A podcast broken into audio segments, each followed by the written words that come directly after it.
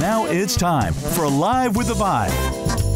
Your four expert coaches have heart-to-heart conversations, share their thoughts and points of view about the things that matter to you most: love, relationships, your career, and trauma. Here's Julianne Cantarella, Jackie Atchison, Susan Greif, and Amy Blumberg.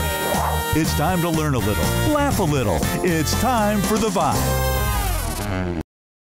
Hi, and welcome to Live with the Vibe, where we have the heart-to-heart conversations. I'm Julianne Cantarella. I'm Jackie Atchison.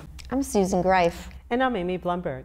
And don't adjust your monitors. You've joined us for our holiday show, and we are wearing our crazy sweaters.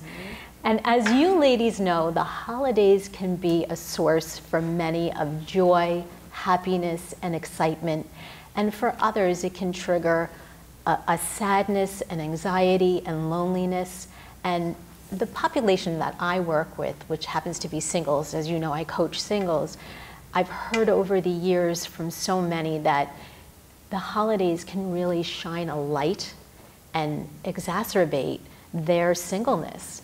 And it can really make an already stressful situation even more stressful.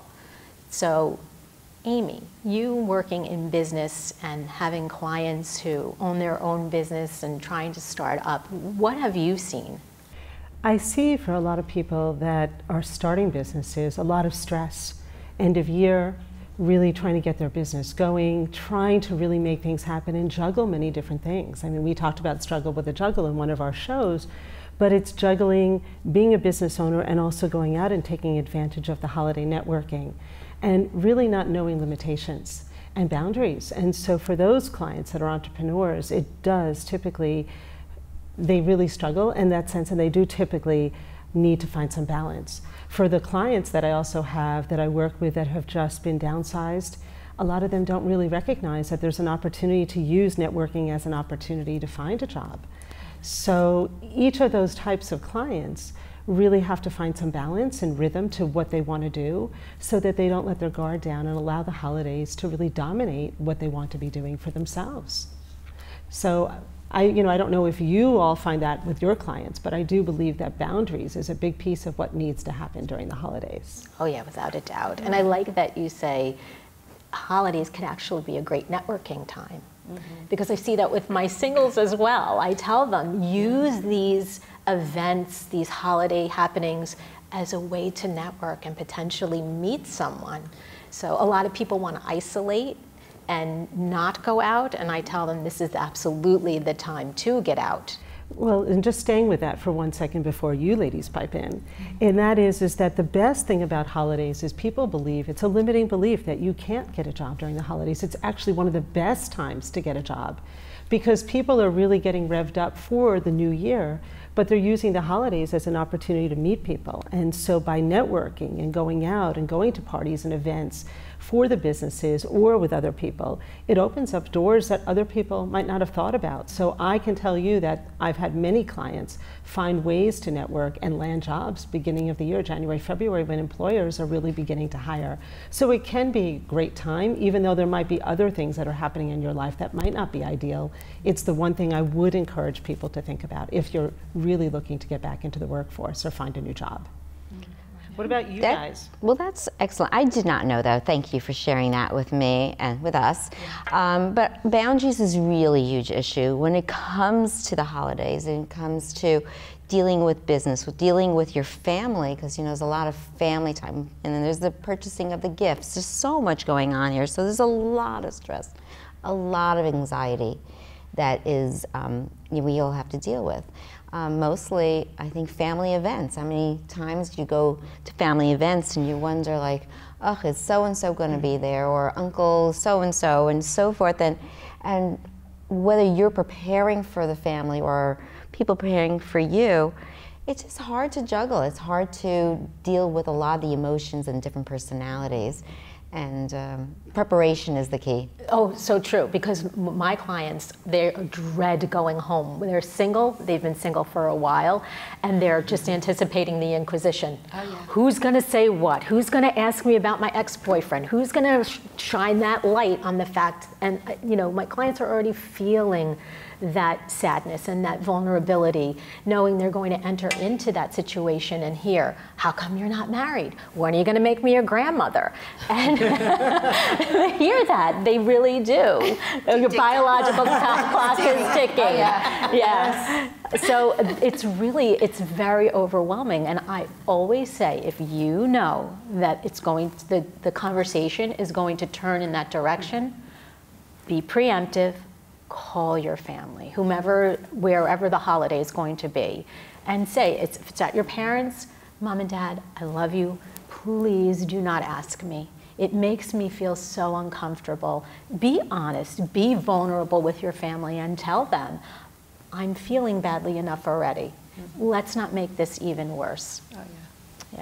Yeah. Mm-hmm. And I'm sure you see that with your divorce. As I'm listening, I'm putting together all the pieces of the first time you go through the holidays knowing that you're divorced. Mm-hmm. There are so many different ways that I can, like, I'm going to pick up on something you said about jobs. As an example, say they're a returning housewife. They have the anxiety of knowing they either have to look for a job now and possibly sell a home. And that reminded me of something that's another misnomer out there, is that people don't buy and sell homes during the holidays. Wait, actually the truth of the matter is, having done mortgages and dealing in divorce, it's actually the best time, because the most serious buyers and sellers are the ones that are out there now.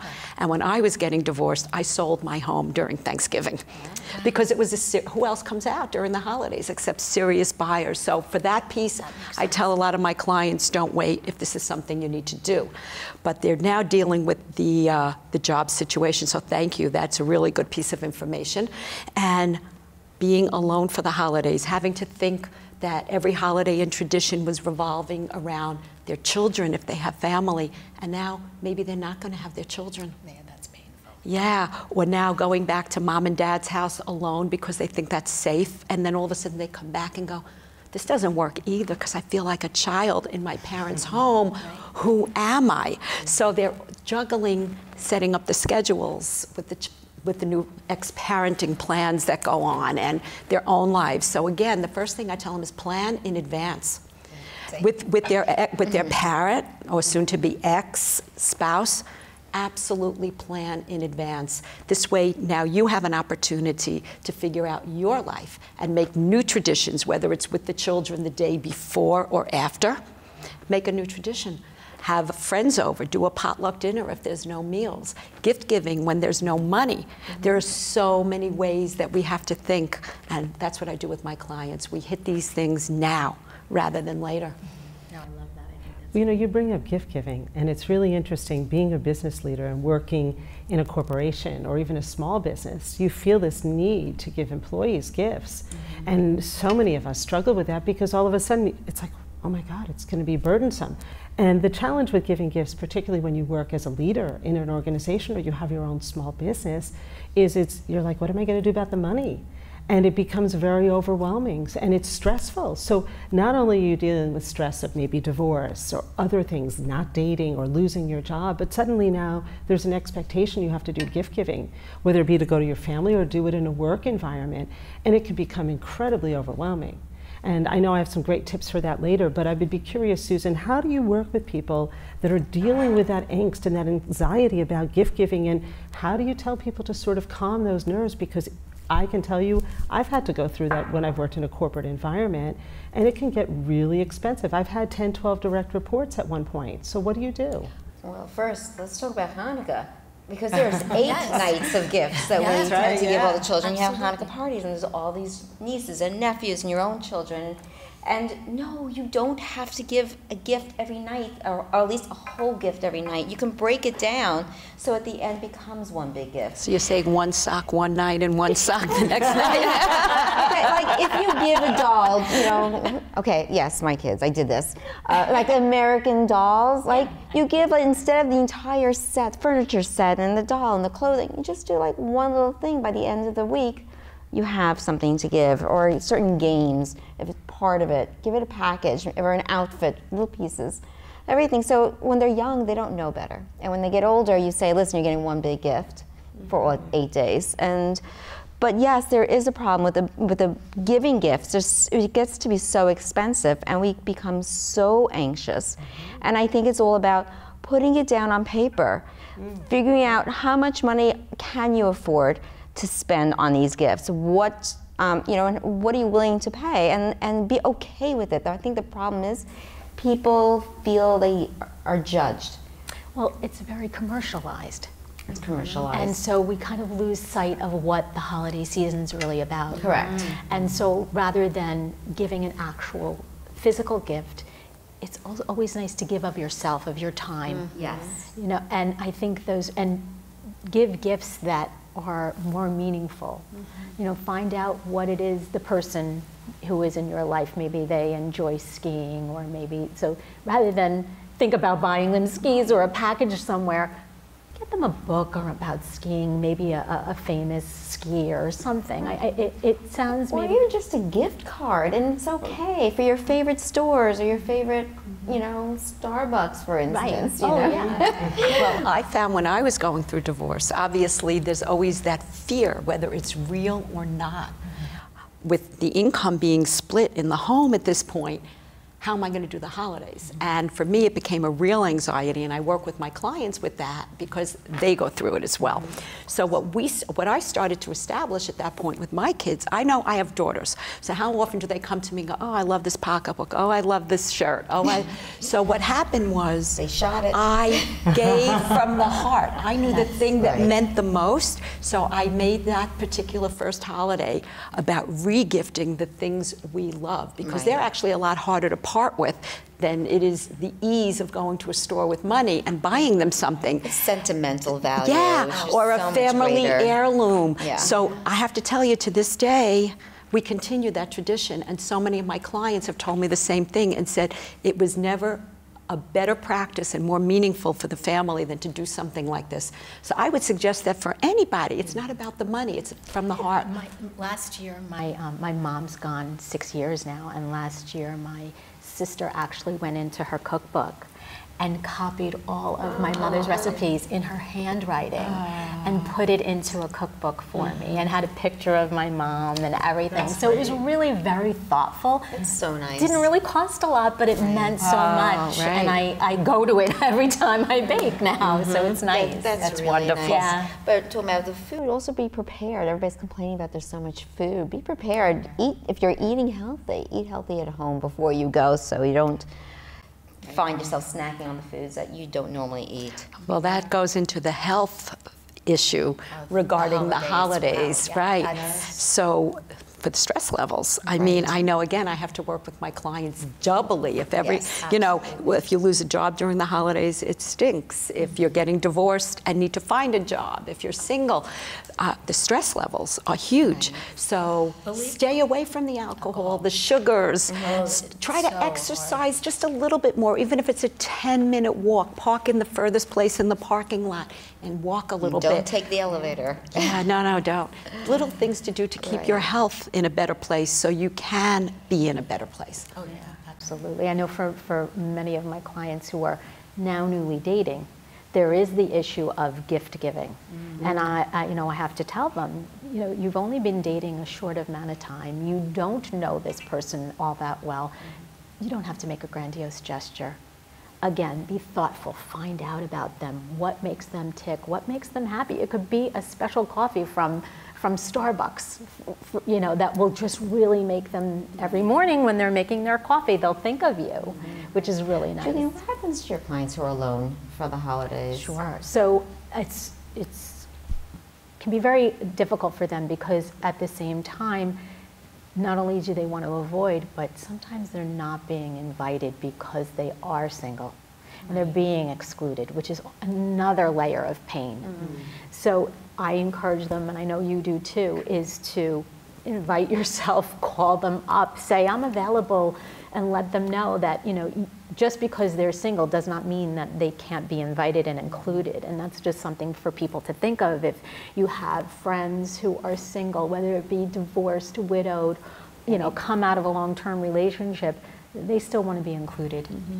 And there's also community meals if that becomes mm-hmm. the situation. And I tell them to get involved, volunteer, give back. You'll feel so wonderful. That's the greatest reward is when you give and you get back. Absolutely. Because yeah. they appreciate you more. You get back from the giving. Right. You see yeah. the joy. I even do that with my children this time of year. We do volunteer mm-hmm. and try to get them out. And yeah. as my two older ones already get it, my little guy is, you know, this is where I want him to really start realizing that it's time for him to give back. They have no real understanding of all that they have. Mm-hmm. You know, they really just have no understanding of how wonderful their situation is.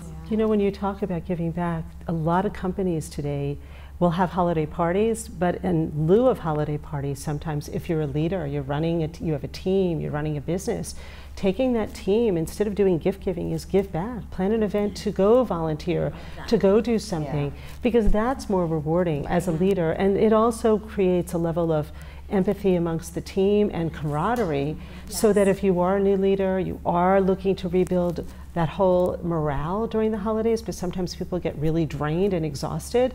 It's a great way and rewarding to be able to be in a place to do something really neat in lieu of a party.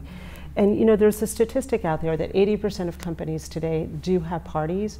About 20% of employees do drop out though. And it's a high percentage, and a lot of times employees don't go because they're fearful of having to talk to others, they're fearful, they're stressed, they have work, they can't go because they have a deadline to make.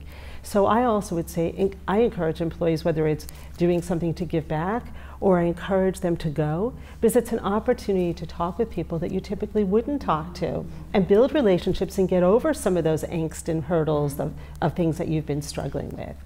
And you know, I've worked in the fashion industry for so many years, and I would work these crazy schedules. I would be exhausted.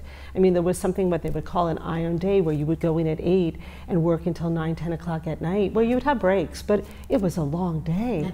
And we would call holiday stretches. And you would just be burnt out on holidays, because you'd see all these people shopping and spending money and be joyful, and you would be by yourself. You might have been divorced, you might have been going through some trauma yourself, and so when you go home at night, you would feel like, oh, how am I going to relax? So by giving back and doing some really fun things, or doing experiential things with friends or colleagues, is such a great way to really build that morale and that focus of what you're feeling, of that anxiety that's going on in you. And I just have to ask, because I know this has to come into play, when you have events that are both personal and business on the same night, how much extra layers of stress is there? Like, how do you make that decision, and how does your spouse deal with it? What if they have to attend with you and they have something else, you know? Well, in business, I think you have to decide, you know, you asked a few things, and I think we all probably are dealing with similar things, or spouses have. But one is you have to decide what's most important to you and where you want to go. Sometimes you can split your time up. I do have friends that will go to one event early and then go to another event so that they do get two things in. Sometimes I find that couples do split up in business, or one might go to one event and then they'll meet up somewhere else, so that at least if they're invited to multiple events. And I would love to be invited to multiple events. That doesn't always happen to me. Sometimes I'm never even invited, and that's a whole nother thing that you feel badly. Correct. But I think it's about balance, and about really finding for yourself what's gonna matter for you.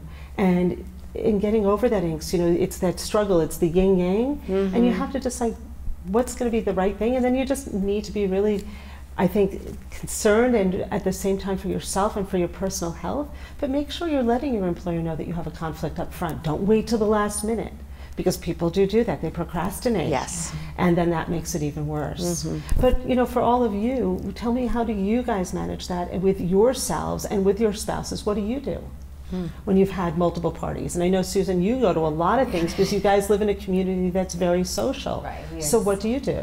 Well, I'm usually the one that has the holidays near me, because, I don't know, some just happened that way.